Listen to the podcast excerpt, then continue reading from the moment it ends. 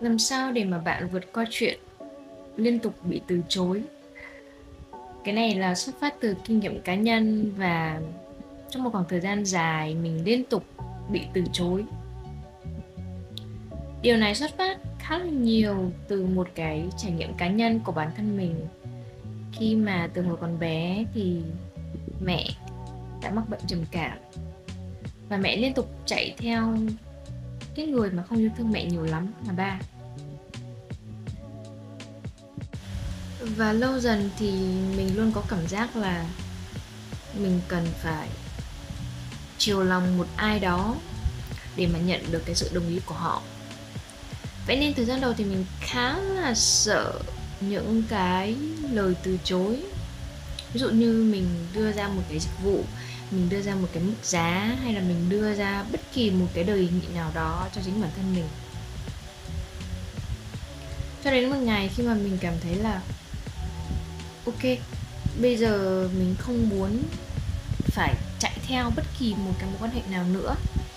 Mình không muốn phải là cái người mà luôn luôn chịu bất kỳ một cái sự bất ức nào để mà nhận được một cái lời đồng ý. Thì sau đó thì mình mới bắt đầu đưa ra những cái tiêu chuẩn của mình.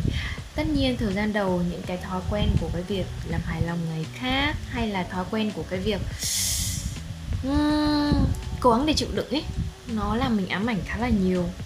Và sau một thời gian thực hành này đưa ra những cái giải pháp cho chính bản thân mình thì mình cảm thấy là mình phải kiềm chế lại cái thói quen muốn làm hài lòng người khác cái thói quen được công nhận cái thói quen thích sự yêu thích của người khác. Đó là hai cái thói quen mà mình nghĩ là mình cần phải ngưng lại. Đó là cái dấu mốc cho cái việc làm sao để mà mình có thể thoát khỏi cái vai là làm hài lòng người khác. Và dần dần mình cảm thấy là ừ, ok, không sao. Nếu mà mọi người không công nhận mình, nếu mọi người không đồng ý với mình sử dụng dịch vụ của mình thì cũng không sao cả nó đơn giản là cái việc ở thời điểm hiện tại, họ không muốn làm điều đó, họ không thích điều đó, họ chưa sẵn sàng cho điều đó. Và hãy để họ lại với cái việc là họ chưa sẵn sàng như vậy.